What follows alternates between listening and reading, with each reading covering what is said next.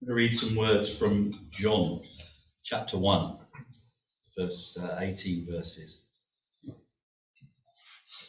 Very familiar to, to many of us, but just so powerful. And then I'm going to pray for Malcolm as he comes up to bring the, the word.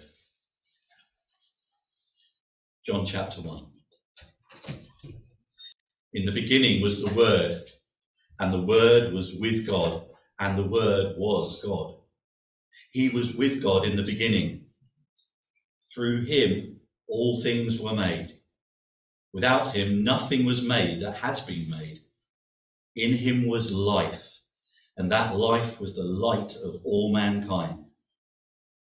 The light shines in the darkness, and the darkness has not overcome it. There was a man sent from God whose name was John. He came as a witness to testify concerning that light, so that through him all might believe. He himself was not the light, he came only as a witness to the light. The true light that gives light to everyone was coming into the world. He was in the world, and through the world, and though the world was made through him, the world did not recognize him. He came to that which was his own, but his own did not receive him. Yet to all who did receive him, to those who believed in his name, he became he gave the right to become children of God. Children born not of natural descent, nor of human decision, or a husband's will, but born of God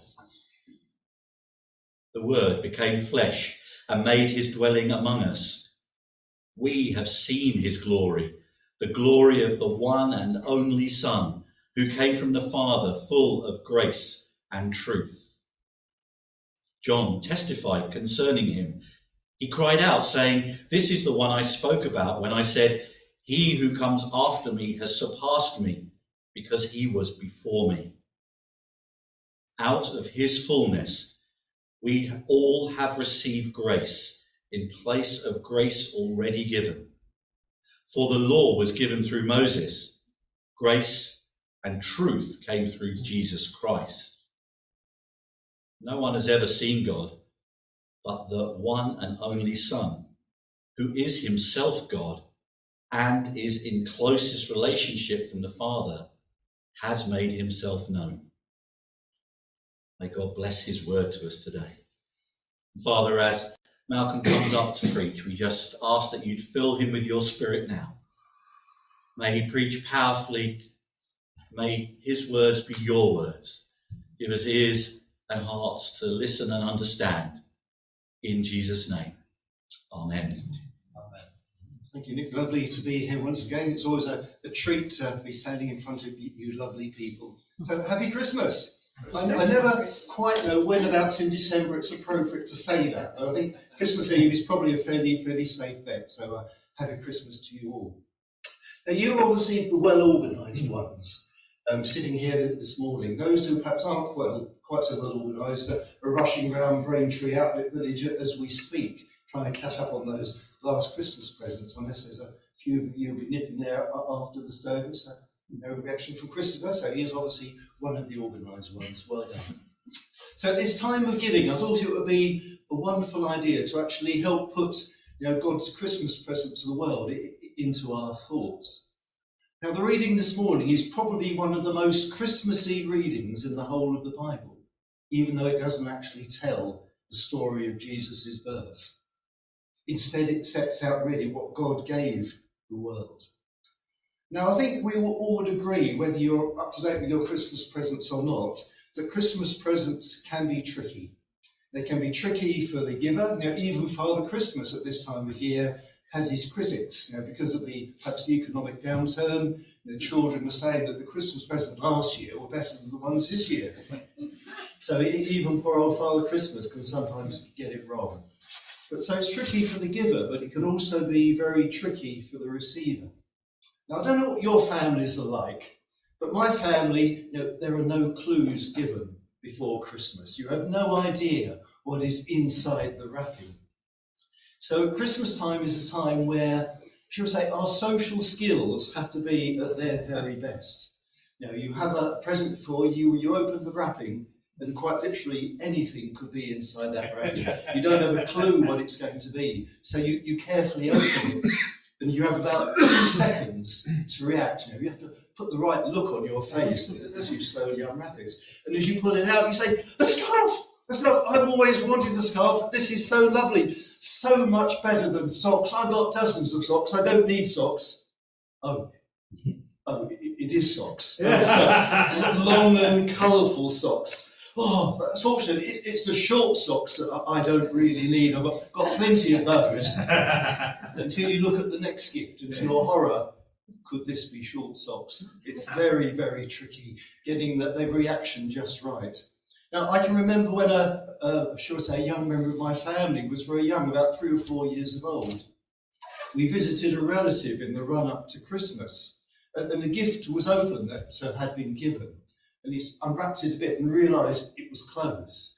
Not at all was he expecting. His reaction, shall we say, was very underwhelmed. So, without properly wrapping it, dropped it on the floor, went to the next gift, hoping that it might be a toy or a car or something much, much more exciting.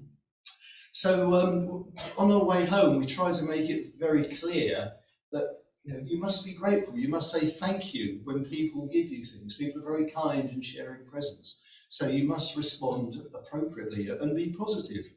Now, this message was obviously very clearly received because a day or so later we were visiting Anne's sister, who had given a present of a fancy torch and batteries, but she'd wrapped them separately.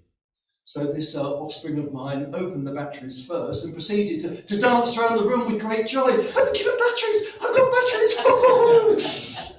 Very hard to get the reaction right when, when you're receiving gifts. Very difficult for the giver, very difficult for the receiver. So our message today really is God's Christmas present to the world. You know, there's some wonderful poetic language in there, some very deep teaching in there. But Christmas presents can be tricky, even for God, tricky for the giver and for the receiver. So we're going to look at this passage that um, Nick has kindly just read and follow a similar process to what we might go through with any gift. You know, the usual three stages of, of opening the present and reacting to it. So if you try and imagine the representatives of us unwrapping God's present some 2,000 years ago. Oh, thank you, God. Thank you for this wonderful gift. Oh, what have we got here? Oh, you've given us a baby. Oh, um, thank you, I, I, think. So the first stage, you know, if you look at the words on the screen in verse 14, what is it? And the second stage of opening a gift is how do you feel about it? And then the third stage, which is in verse 12, is what do you do with it? Now you sort of imagine putting this wonderful gift on the table and, and having a good look at it, and then sort of thinking about it a bit. How do we really respond before deciding what reaction you're going to give to this very unexpected gift. Now, unlike being with our families, there's no point lying to God. There's no point trying to put on a, a good show. You know, if you don't like the gift or you're not really interested in the present, you'd be much better off saying so rather than trying to pretend it's something that it isn't. But don't get God wrong. Don't think he's disinterested in your reaction. This gift needs a reaction. And God is very, very interested in how you're going to respond. So turning to, to, verse 14, we can have a look and see what this baby is. Well, the passage calls him the Word, which taps into the, you know, the deep stuff in verses 1 to 5. It tells us that the Word is as old as God. He is equal with God. He made the universe. The, he made the whole world. He made everything in it. But then that word became flesh, became flesh and dealt with us, and we have seen his glory. So God became flesh, he became human, he became visible. In many ways, the Bible at this point challenges the views of those people today who say, God, no, nobody's ever seen God. You can't believe in invisible God. You know, you're mad, you Christians, going down that route. But the passage answers that in verse 18 where the passage accepts that you know, this can be a real problem to many people, but responds by stating that this word character, his son, has now become known. He has become visible. So if you have any doubts about the existence of God, he's, he has done the hard bit. God has done the hard bit and he's made himself observable. He was seen. He was recorded. In fact, he was even recorded by the, the Roman historians who weren't, uh, shall I say, his, his number one fan. So without doubt, you know, there is this historical fact. But even more, if we try and look at this from, from God's perspective in verse 14, the word became flesh. Now, saying that word in ancient times would have sent shivers down the spines of those Jewish people who, who would have heard it. Now, those dads who have been to antenatal classes in the past will remember that video, the video that shows the birth of a child, child covered in blood and all, the other bits and pieces. So God coming to earth was a bit like um, being born as any other baby. You know, how could God come to us as a helpless baby? Now, we here probably all know the Christmas story so well, so we're no longer shocked by this particular phrase. You know, we love babies, they're, they're sweet, they're cool, that they look lovely, well, they do most of the time. But to see it from God's point of view, we need to think about what it means for Him to become a baby, a baby born of human parents. And to give it some sort of perspective, I, I struggled here to try and find an example that would try and get the message across. But it's a bit like us being almost beamed into a colony of ants, a colony of ants that are in danger, in need of saving.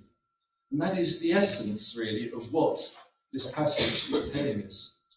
Imagine being so committed to save that colony that you might be willing to go and join them. So God became human on a rescue mission to save us. But even that, to be honest, massively underplays what God did through Jesus when he came as a baby.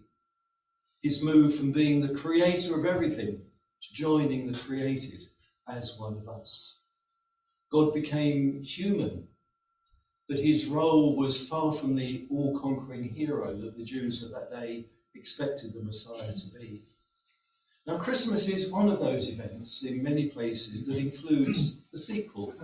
On Christmas Day, many churches not only remember the birth of Jesus, but they also take bread and they take wine. Wine to represent the spilt blood, and the broken bread to represent the broken body, where the church remembers what that baby actually did some 33 years later. Now, not being the conquering hero, Jesus doesn't force us into making changes in our attitudes, changes in our lives. In order to address our problems, he quietly takes responsibility for all of our failings, all of our guilt. And he says, It's mine, I will take that on my shoulders. Then he dies on the cross, acknowledging that this punishment really belongs to us, but he faces the death that should come our way so we don't have to. So, would you become an ant to save the ant colony? Would you become an ant and give your life for that colony? Now, I couldn't imagine doing that, but John's claim in today's passage is telling us that that is exactly what Jesus did for us. God's present to us in that powerful way. So, secondly, how do you feel about that present? Now, I'm sure in the past we've all been given things that we need rather than things that we could really, really want, really, really do with. Like one year, I can remember when I was a child, I made the mistake of, of not writing a thank you letter to an elderly aunt. Big mistake that was. Because being the proper lady that she was, the next year, she gave me writing paper. Whether I wanted or not, that's what I got. Strong hint being dropped there.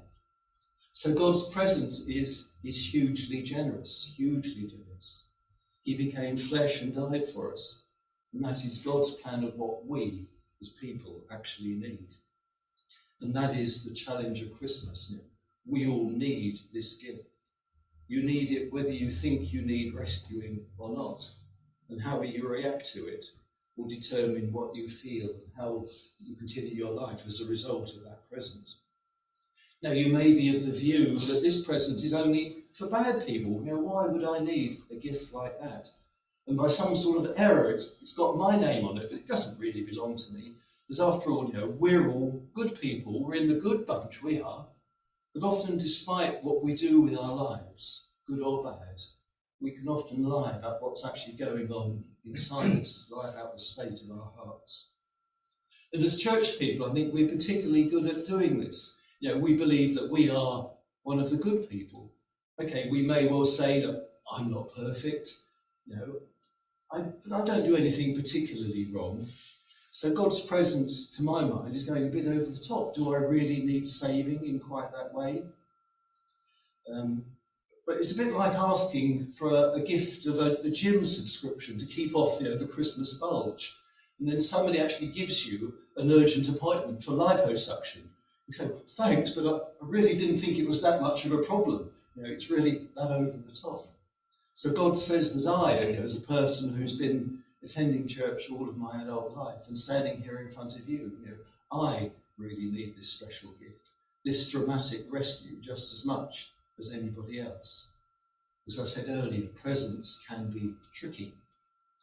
And finally, the third stage, we look at verse 12, um, what should we do with this sort of present? Now, John states in the passage that to all who received him and believed in his name, he gave the right to become children of God. So the right thing to do is what you do with, with any wonderful Christmas present. You'd receive it with thanks and believe in him who died for us, who did so many things for us. To acknowledge that God, that you need this present, you need him to take responsibility for the things that you have done wrong and be rescued. And it says in the passage that if you do that, you then have the right to become God's child, to be part of his family with Jesus. And that is what Christmas is really all about. So for many, Christmas is all about.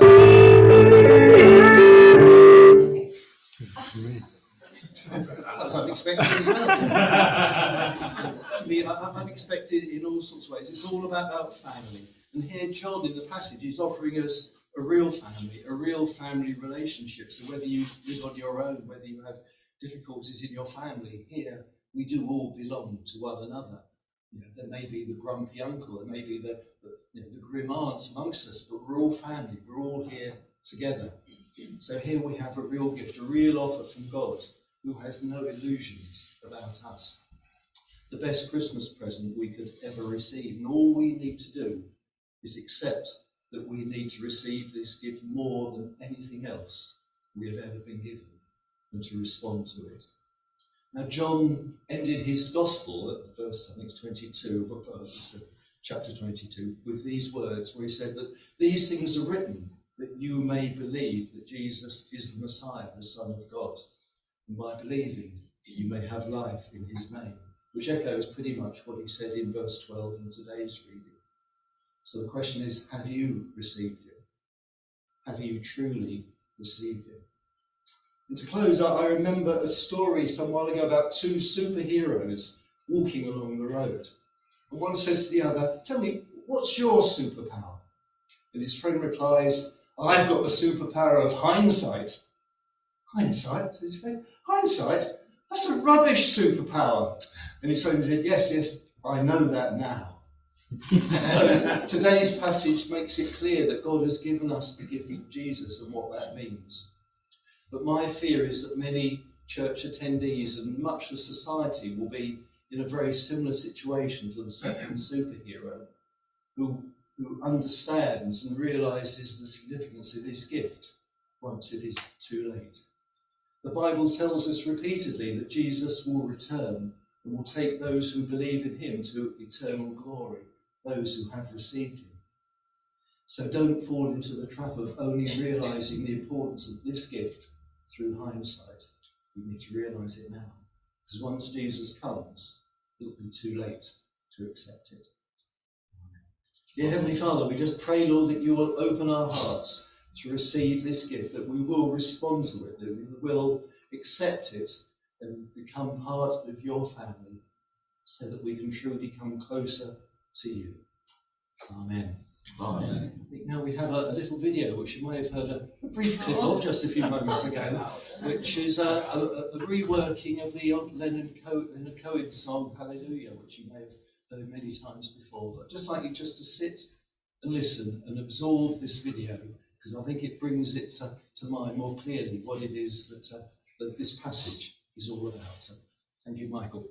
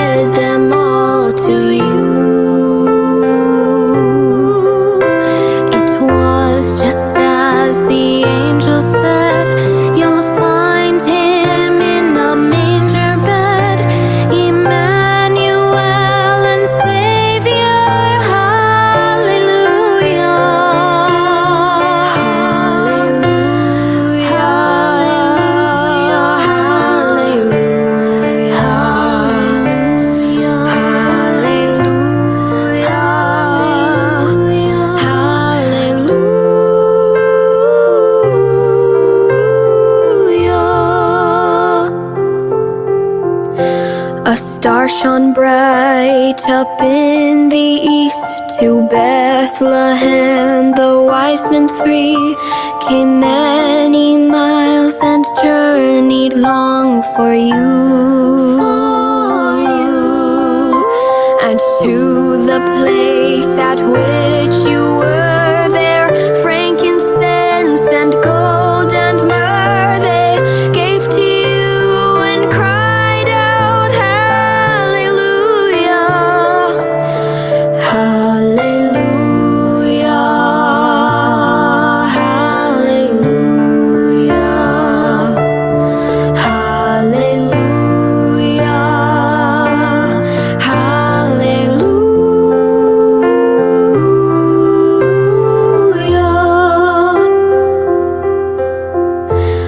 know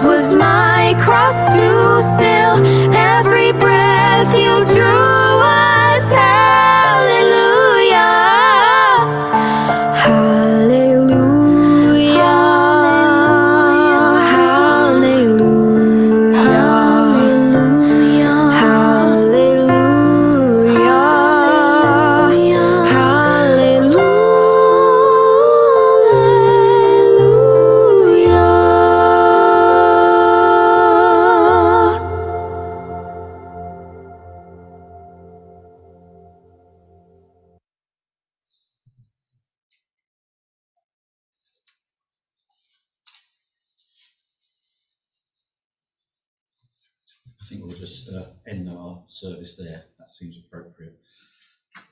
Let's say the grace together. May the grace, The grace of our Lord Jesus Christ, and love of God, fellowship of the Holy Spirit, be with us all evermore. Amen.